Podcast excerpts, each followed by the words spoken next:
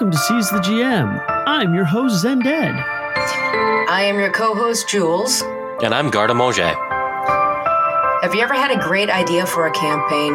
Do you have a group of friends who want to play an RPG, but you have no one to run it? Do you want to see what the world is like behind the GM screen instead of in front of it? Well, we're here to help you do just that. Each week, the three of us will be discussing various GMing topics, terminology, maps, atmosphere, world building, you name it.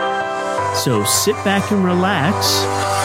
Let us help you improve your art of GMing. One show at a time.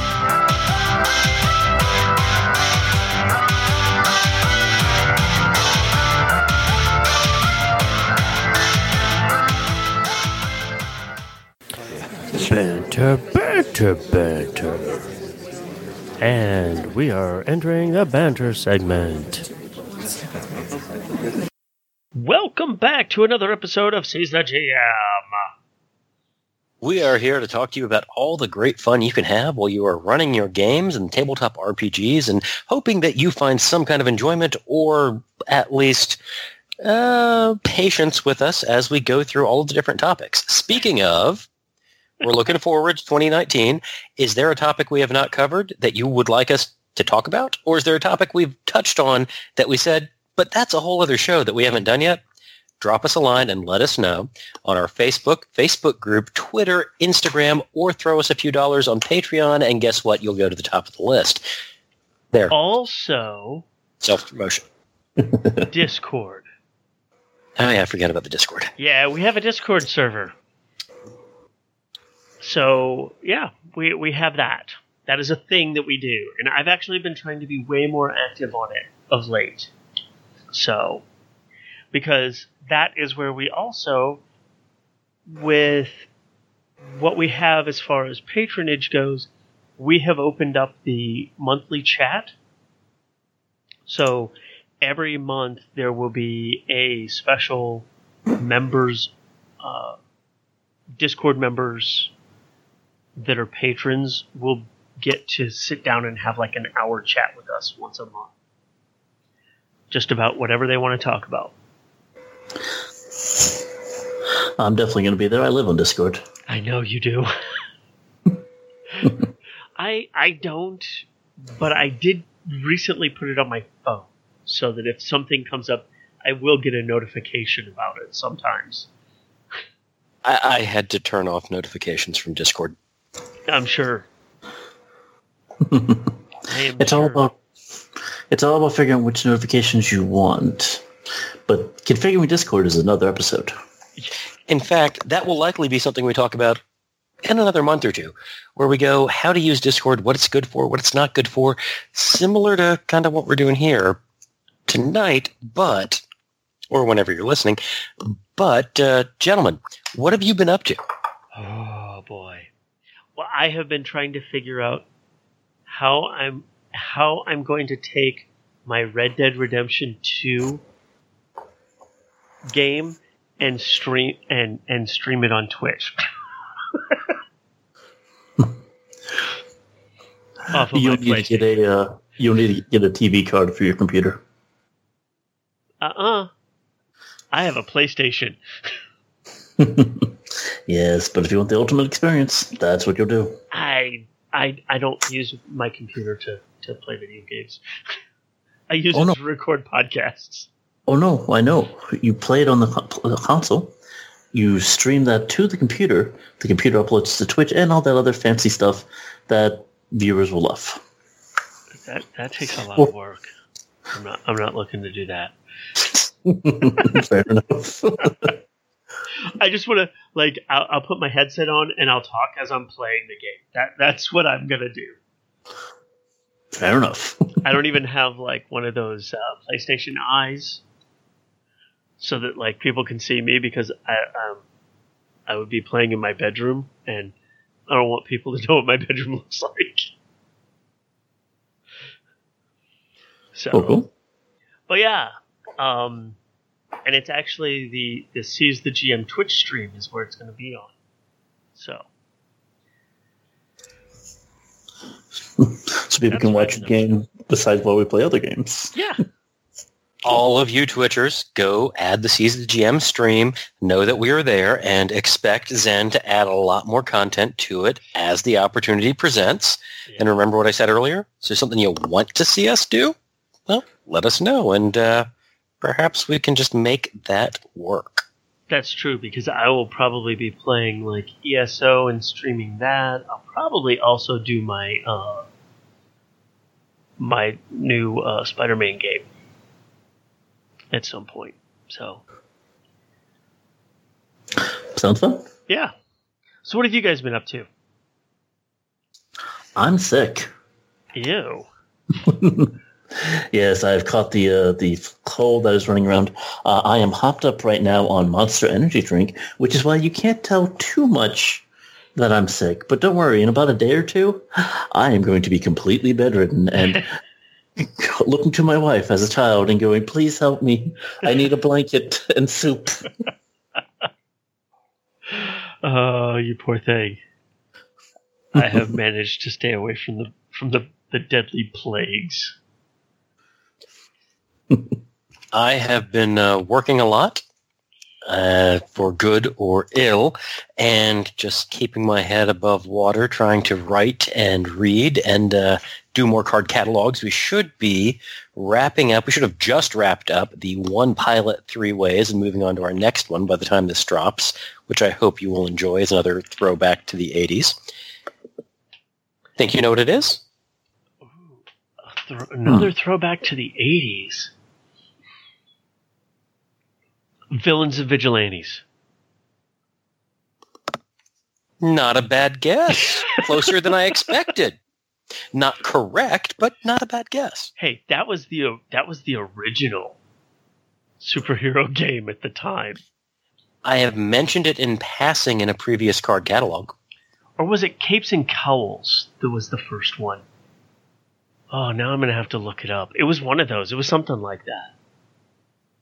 I remember the old Dragon magazines having ads for it in the back. Oh, yeah. And little, like, quarter-page ads with one hero or villain. And yeah. But no, that's not what I'm doing. Okay. But you're closer than I expected. No, with Zen's shot in the dark actually not being completely wrong. I probably can't get any closer than him. I'm racking my brain, but I can think of one other game system that, well, there was a couple, but the only other big one that I can think of off the top of my head would be very late in the 80s. Is it the Ninja Turtles one? Nope, not doing the TM and toss. Okay. No. Are you doing Marvel? Yes. Face rip and all that goodness mentioned in the other TSR write-up we've done recently for your favorite. My favorite? Yes, where they did not quite a second edition after Knight Hawks and Zebulon's Guide to the Galaxy for Star Frontiers. Oh, Star Frontiers, yeah. Yeah, they basically used the Face Rip Marvel system and never finished expanding on it with the rest of Zebulon's Guide. But we will talk about all that in the card catalog. Go click on our website, seizethegm.com, and look at the Star Frontiers card catalog to hear that story and kind of read how that did and didn't happen. And in the meantime, we're going to talk a little bit to you today about something we've danced around a little bit. And we're going to touch on a little here, but probably just going to be part one of 30 or 40 at some point in the next decade. Yeah. And that's how to adapt a system to other settings. Now, okay, when you say that, what exactly are you talking about? Because some of these, see, we know that there's settings and we know that there's systems. So are you talking about taking like GURPS and using it with D&D? more the idea of taking something like GURPS and using it with Forgotten Realms. Now, the issue here is, what do you look at in taking certain kinds of mechanics and taking them to a different setting? Because we've talked before about how settings can kind of reflect the crunch and vice versa. So it's important to think through whether or not that game, that system, is going to fit that theme or setting that you want to play in. Okay. All right. So I can follow that. Because, see, like, I know that I have taken systems and mashed something else on top of it.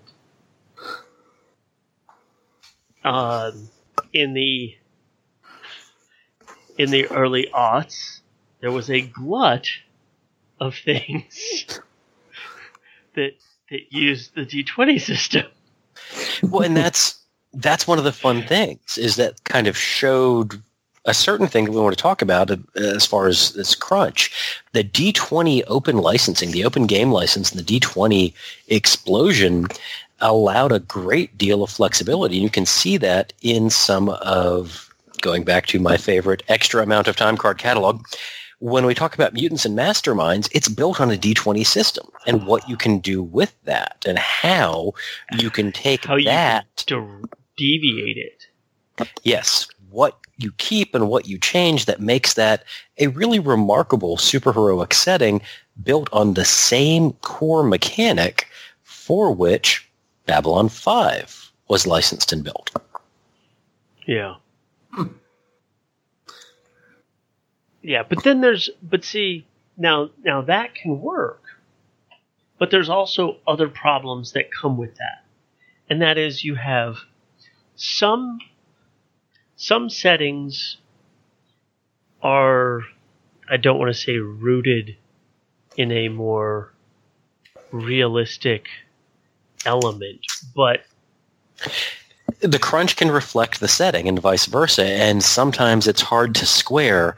I think one of the examples, and we've gotten the doodly-doo, is Shadowrun.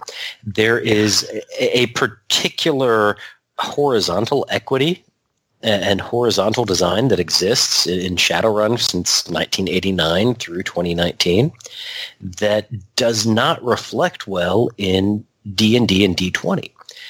Leveling versus non-leveling systems create a very different intra-party relationship and relationship to the world. And so when you see Cyberpunk, and even Cyberpunk plus Magic D20 or level-based systems, there is a very different feeling in the world, and that whether or not that adaptation is what you want is the question. And it's all about trying to match that tone, because verbatim what a Shadowrun is in normal setting, yeah, you're right. Trying to take that and immediately slapping it on top of D&D would be problematic. But you could still work the sixth world into a system with leveling, provided the story you're trying to reach can handle a system that your characters start here. When we get to this part of the story, we're going to be more powerful because that's what a leveling system does. And when you get here, you need to be able to adapt that story there. So it's, in many ways, you can kind of, at least in my experience of adapting systems, you can kind of adapt anything to anything, so long as you understand the principles of what you're trying to tell and the tone you're trying to keep with. If tone of the original setting is important to maintain, then yeah, moving to a leveling from a non-leveling system, that's going to crash and burn. Yeah, because you're not... It all has to do with the original perception. Mm-hmm. And you also have other elements of games like, specifically, we'll just stick with the Shadowrun to like a D20 sci-fi, because they did that. They did D20 mm-hmm. modern sci-fi, like, you know, all of that. But when you start incorporating things like cybernetics and the way a game like Shadowrun specifically uses it, mm-hmm. it becomes really hard to explain away that whole entire concept of essence and how it relates to magic and your perceptions of the world. Because characters with high essence are more generally, very broadly, very generally, they're more human people than somebody that is like, you know, a fraction of a point. Absolutely. You know?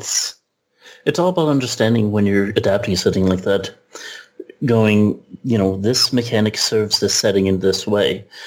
If I adapt it to this setting, do I need that mechanic?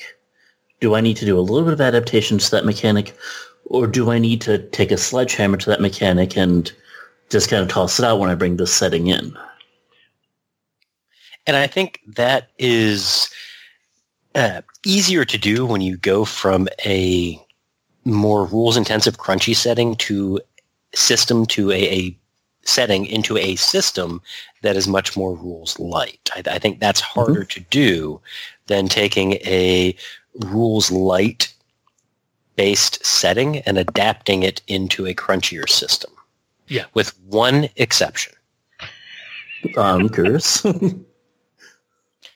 I do not believe that it is good and easy to adapt the Amber game to a crunchier setting. Yeah, that one is really hard because you have like character contributions and all of those, which you kind of have to do in that system. Now, granted, you can use them, but yeah, like the whole bidding for like how good you are at things, like some of those elements of that, like crazy power level that they have, do make it hard to bring it into something that has a more linear progression. Or even more defined power. Yeah. It's the flexibility and softness of the statistics and stats for that make it hard to take it to one that has more definition. It's so much easier to take a setting that comes from a very crunchy system to a more rules-light system. And I think a good example of that is the evolution of the Star Wars role-playing games. As we go from West End through the 90s and into the current Fantasy Flight system, you can see how a world and setting that starts with a very crunch-heavy kind of setting moves towards and can be implemented in a lighter version. Yeah. Yeah, I can see that because I've played the West End version of Star Wars, and I also saw the D20 version. I never played that version, but the weirdness that is going from one, like a system like, you know, more like a, oh, I want to be better at this, so I just do that. You know, that's what I spend my points in. As opposed to, oh, I just get better at everything every time I do something. Which is where, like, the D20 Star Wars was. Well, it was classic leveling system, D20 leveling system. And it had a different feel. And there was a definite change, and that's something you should take away, listener, from our conversation, is that the mechanics of the game reflect the feel and what your players take away often. And so we talked about this in horror and how to use other systems to evoke horror using the mechanics that come from different places. Think about that here in the reverse. For a superhero game, how do you create wonder in a system that isn't immediately super heroic? While you've got the hero system and Mutants and Masterminds that make it very simple for you to have a flying 100-ton lifting energy blasting superhero, how do you evoke that same kind of wonder in a class-based system and level-based system? How do you do that in something that is perhaps more tied to a storytelling mechanic and less crunchy? Adapting systems for other settings is part of how we saw the games explode in the 90s and early 2000s. Yeah. And this is a segue into one of your favorites, Zen. I have so many favorite games. Mage the Ascension. Oh, yeah. Yeah, that is actually, I have a real soft spot for that game. I'm looking at one of my books on the shelf right now. Yeah. So how do you use Mage, or how do you adapt other games for the Mage crunch? How do you take that into a different setting? Oh. I feel like if I was going to do something that was more geared towards that Mage feel, I would really want a game that gave a lot more narrative elements, kind of like the original, but the original still had a fair amount of rules and crunchy little bits to it, whereas I think it could really, really shine in a game system that was a lot more fluid. And I think something along the lines of, and I hate to kind of be fanboy about it, but Fate really does just kind of want to give you those narrative elements just as part of your creation. Well, I mean, considering that we just used Fate in the card catalog, and I've promised to come back to it at some point, I think it's a good one to bring up because it's also, I think, emblematic of the rise of the early 2000s narrative games. I think it exemplifies the ethos of those. And so whenever you take that kind of lighter-based system to crunch, how do you reflect that versus how easy is it to make the limits on players and crunchy systems reflected in Fate to get that same setting? That's, I think, a good way of looking at that challenge. Well, we've actually talked about a show like that, and it is it is seriously the way that you control that is yes and, yes or, yes but, and no. That's how you do it. You have to be. Because you have to remember that while you're doing all of these, you're bootstrapping something that wasn't for the system that you're using.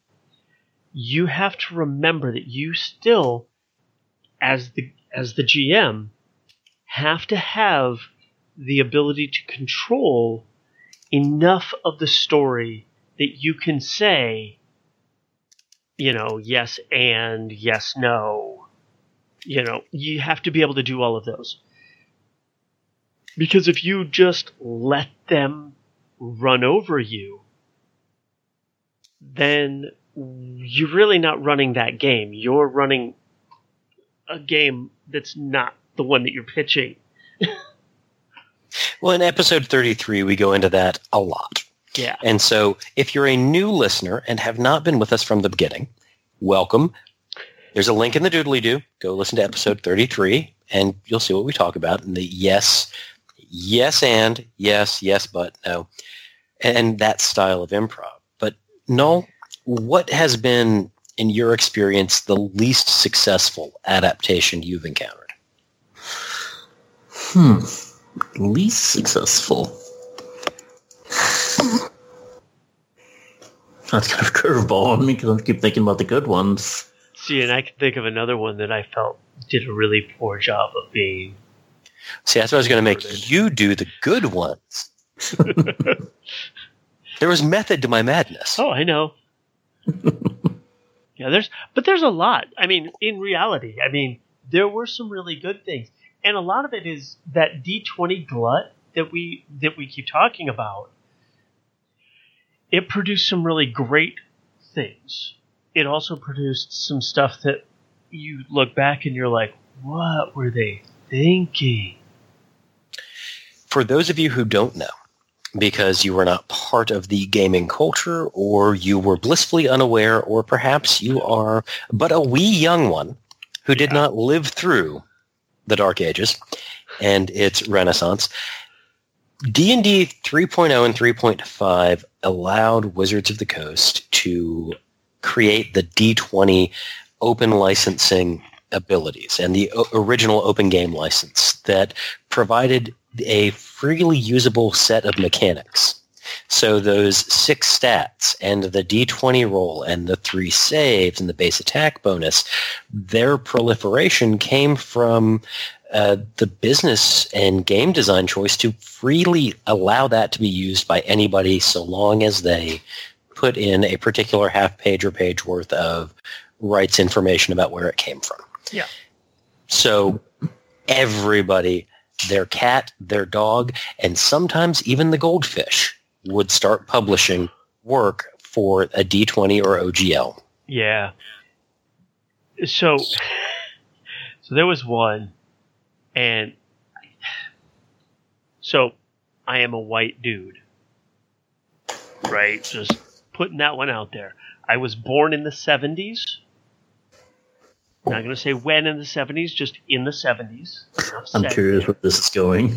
Well, there was a game that came out in that glut period that was called Solid Gold, I believe. And it was a black exploitation D20 game. Like, you literally ran around as a black person with the afro, the 70s, like, Shaft, you know? Like, that was the game. I don't remember who did it, but I know that it existed. And I think it was called Solid Gold.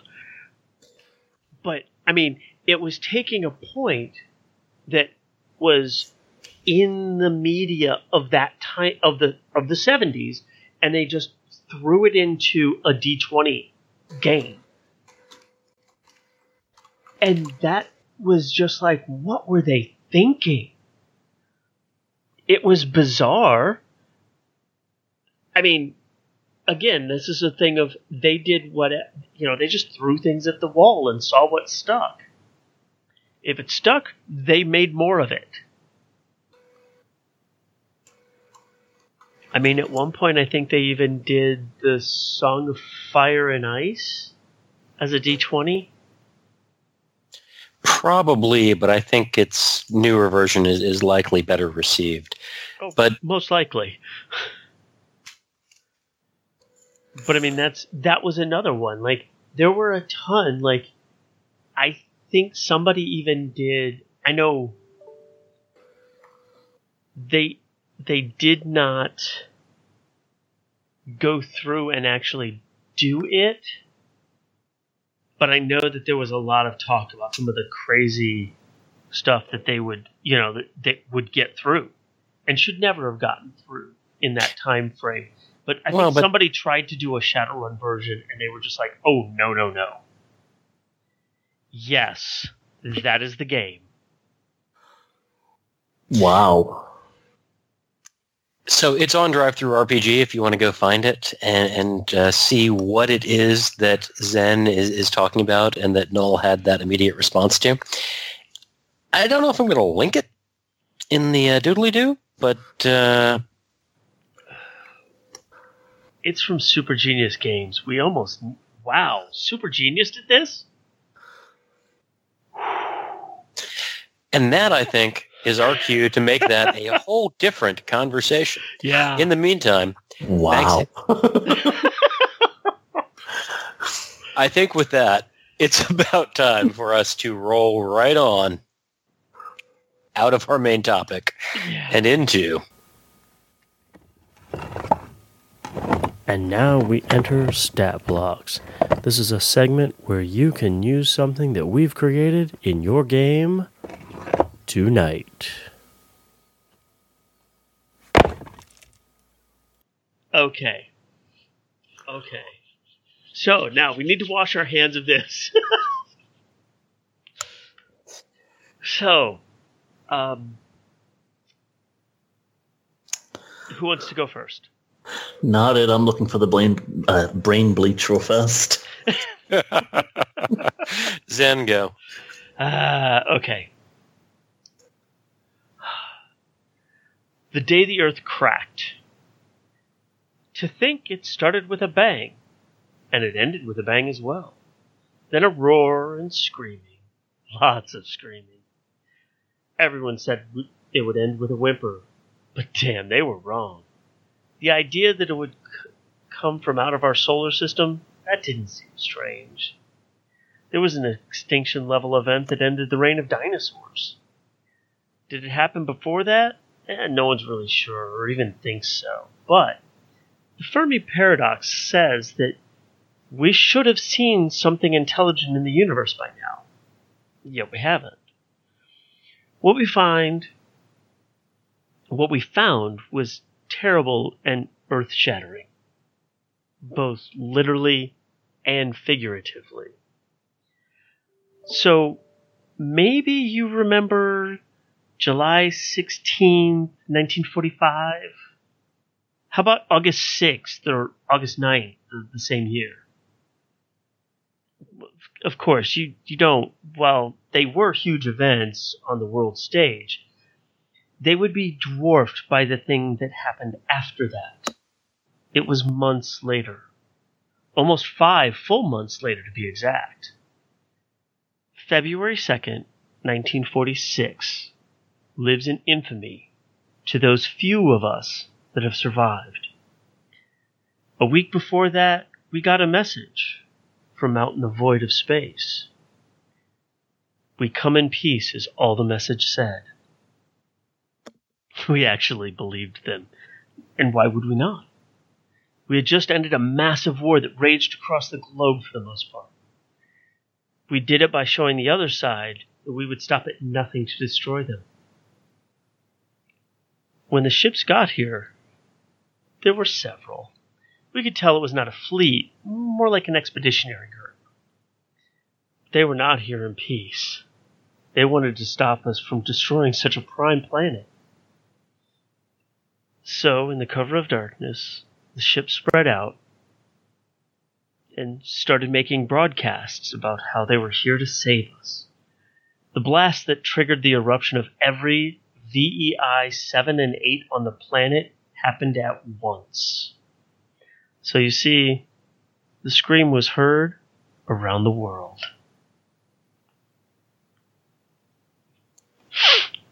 Wow, that's some nice foundation work. That's cool. So yeah, that'll come up again later. Bookmark this. Listen to it again. You might hear something that flows from it in the future. Maybe you never know. Well, I will go ahead and take the next stab. Okay. Or crack at this. Sounds good. With the Akira sequence. Sometimes the secrets of science do turn out to be more like magic, Clark be damned. Something special about this formula in research is apparent. It is elegant, but something isn't balancing properly. It's a difficult thing to come back to time and time again. You can see the math behind it, but you've not yet cracked the final proof that will have it fall together. Dr. Akira Katsura had left behind the work, the manuscripts, the pieces of the universe, reflected in this arcane but known script of mathematics. You found it after he retired, and it has become your own obsession. Perhaps quest is a better word. Between the chalk scritched into the board that you wheeled out of his office to the neatly and pristinely written notebooks, you know there is something here that could unlock the mysteries of the universe.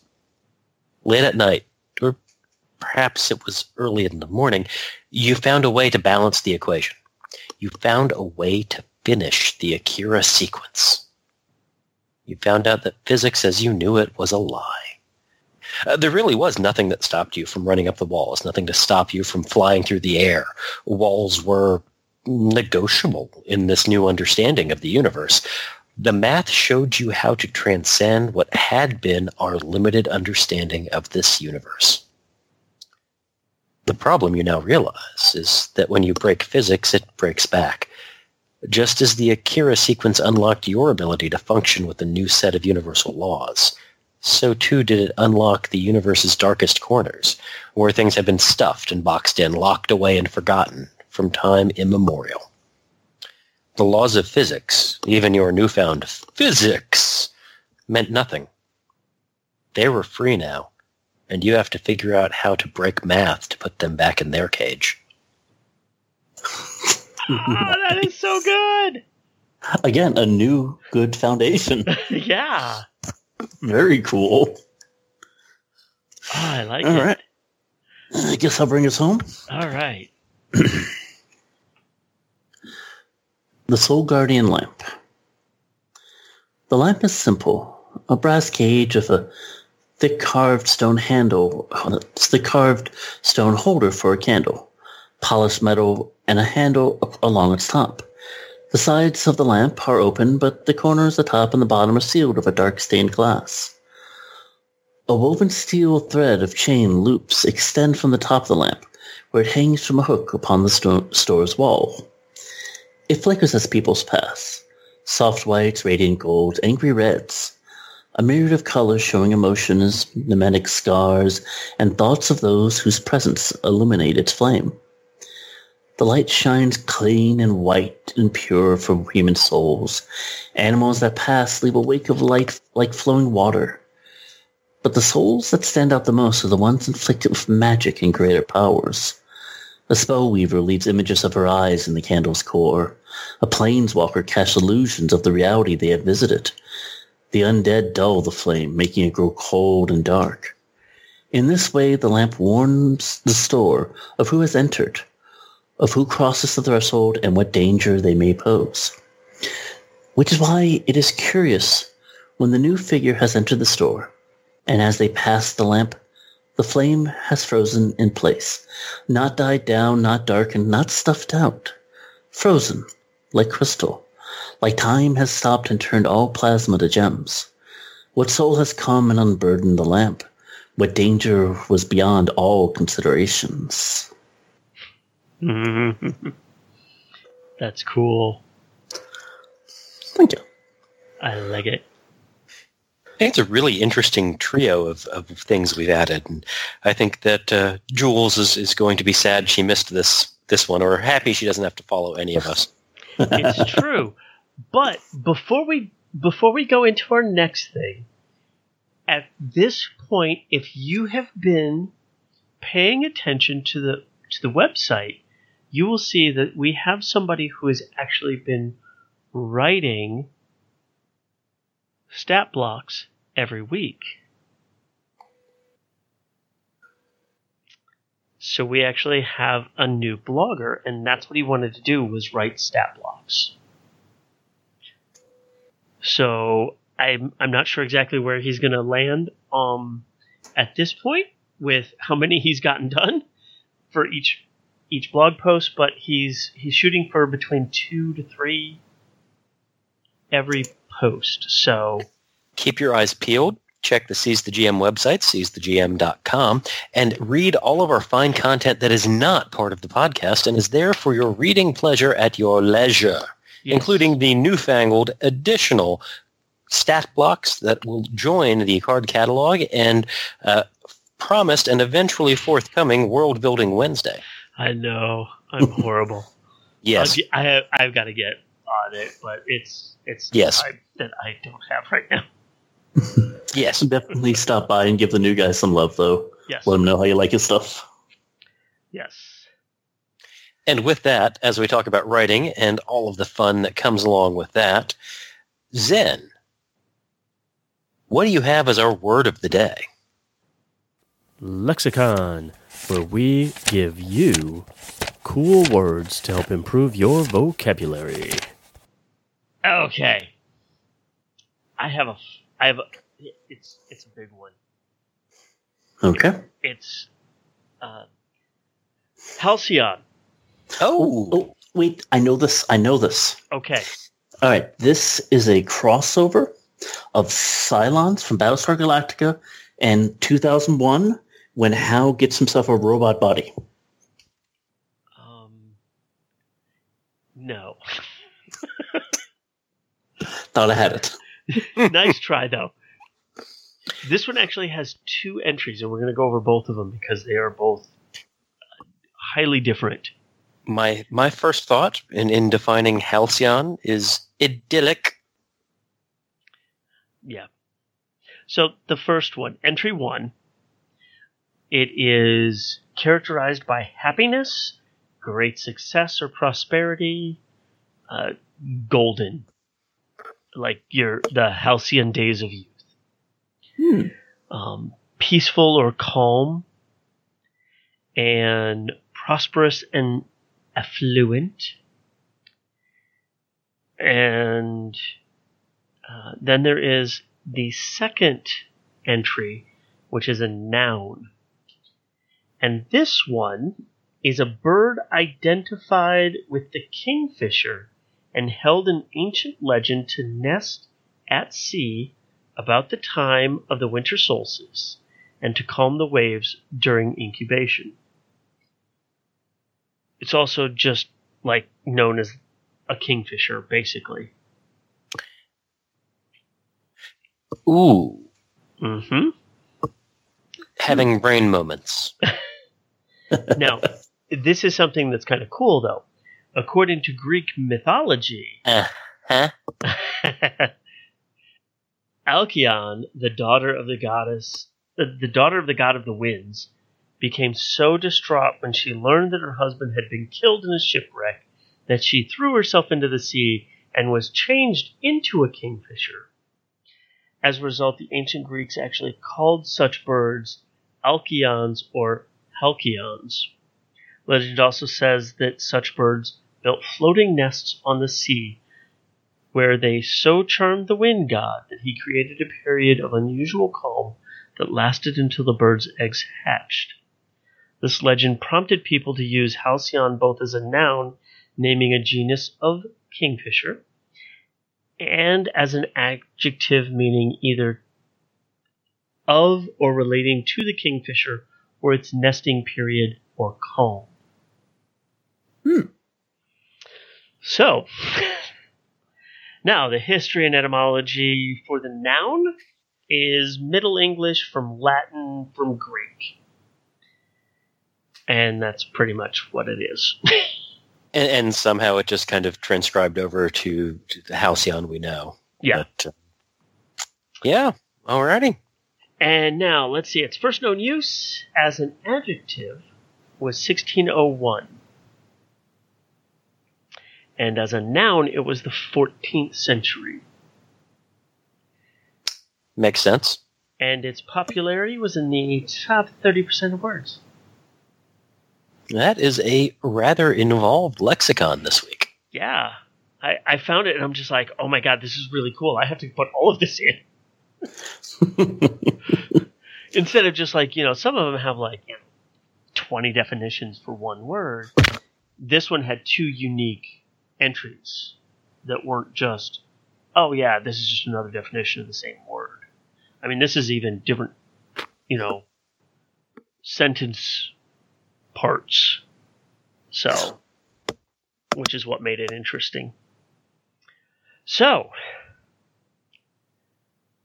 let's go ahead and throw this closing remarks in and wrap this bad boy up. I think then you and I should go first because I don't know why. I just feel like you and I have closing remarks that should go forward ahead of time. Really? Yeah, okay. I think so. Well, in all fairness, Noel did, provide the final of the stat block, so he should go first here. That's true. Mm-hmm. Mutter. We'll get to why that is. So I have been watching The Dragon Prince Season 2 on Netflix. It's so good. It's so good. It is a lovely, lovely, like, descendant of just the fun of the show creators, avatars, things like that. And just the mythology they have. And I'm only, like, 2 episodes into this season. And they're just expanding the mythology so well of the setting. Yeah. The characters are fun, but it's still kind of a mature storyline. It's I cannot praise the show enough. Yeah, it's really good. And it just keeps getting better. I think I'm like 6 episodes in. Yeah. And there's some really cool things that happen. So, yes, you definitely just keep watching it because it just keeps getting better as it goes. Absolutely. So mine is also a Netflix show. Mine is a Netflix original show, just like yours is. Mm-hmm. And that is The Umbrella Academy. That looks so cool. It is so good. Like, what's wrong, Garden Moshe? Curse you both. Curse your eyes. I am only 1 episode into The Umbrella Academy. But that 1 episode, like, hooked me. I'm trying to I want to get through it because it has just been so good. So, yeah. Excellent. Definitely need to check it out, especially if you like superheroes that are different. Cool. I'm looking forward to it. As soon as we're done with The Dragon Prince Season 2, we'll be jumping right into Umbrella Academy. Nice. So what did you have, Gerda-Moshe? Yeah, what Netflix show have you watched that you want to tell us about? Well, I'd tell you about The Dragon Prince Season 2, except someone's already talked about that one. And I'd segue over to The Umbrella Academy, except someone else has been talking about that one. And I've previously mentioned the other Netflix shows that I have watched in other closing remarks.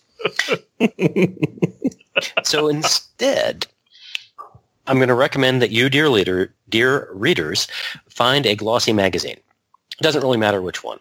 Just one you are interested in that you can curl up with at home, with a tactile paper product full of design with words and images. Lose yourself in that combination of things and thoughts that a large format publication can bring.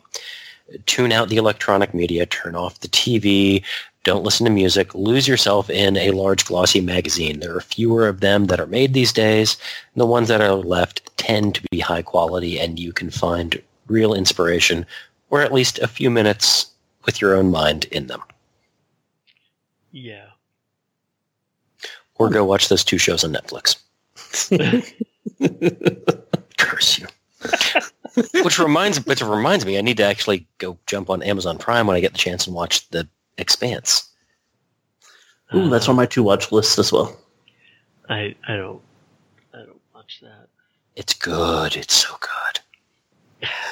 I have few enough hours in the day to watch TV. I know. It's been on my closing remarks before. Yeah. Yeah. And again, I will eventually get to it, but yeah. Next decade. Yeah, probably. I mean, we've only got a year or so left, so, not too far off. I got time. Well, hey, thanks for listening this week, and hope you enjoyed our conversation about adapting systems to other settings and kind of the pitfalls, perils, and rewards that can be there. If you enjoyed us, please take the time to rate, review, and subscribe. Every rating helps us, and every time you say hi on the interwebs and various forms of social media, it brings a smile to one of our faces. You just have to guess which one. It's usually me. I do scowl a lot. You do. But it's okay.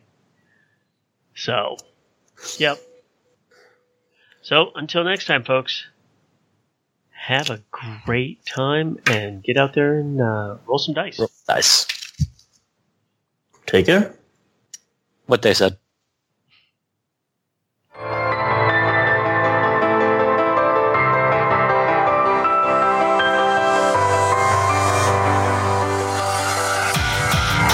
you can contact us or the show using Twitter, Facebook, or plain old email.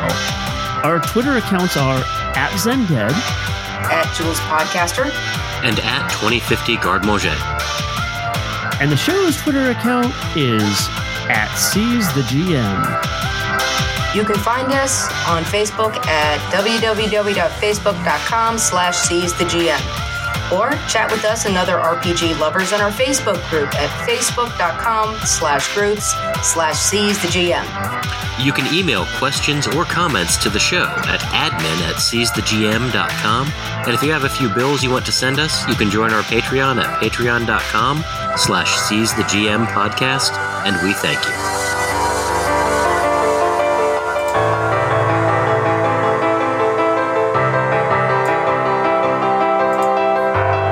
Thanks for joining us for this episode of Seize the GM. Feel free to leave a comment about this episode on our webpage, www.seizethegm.com. Let the dice fall where they may, and we'll see you all again next week. Seize the GM is released under a Creative Commons Attribution, Non-Commercial, Share-alike 4.0 international license. All copyrighted materials referenced herein are held by their respective owners. No infringement intended, and no claim of ownership is implied. The music for the show is Dreaming Spirit, off the album Ghost Machine by the Enigma TNG. His music is released under a Creative Commons Attribution, Non-Commercial, No Derivatives, 3.0 Unported license.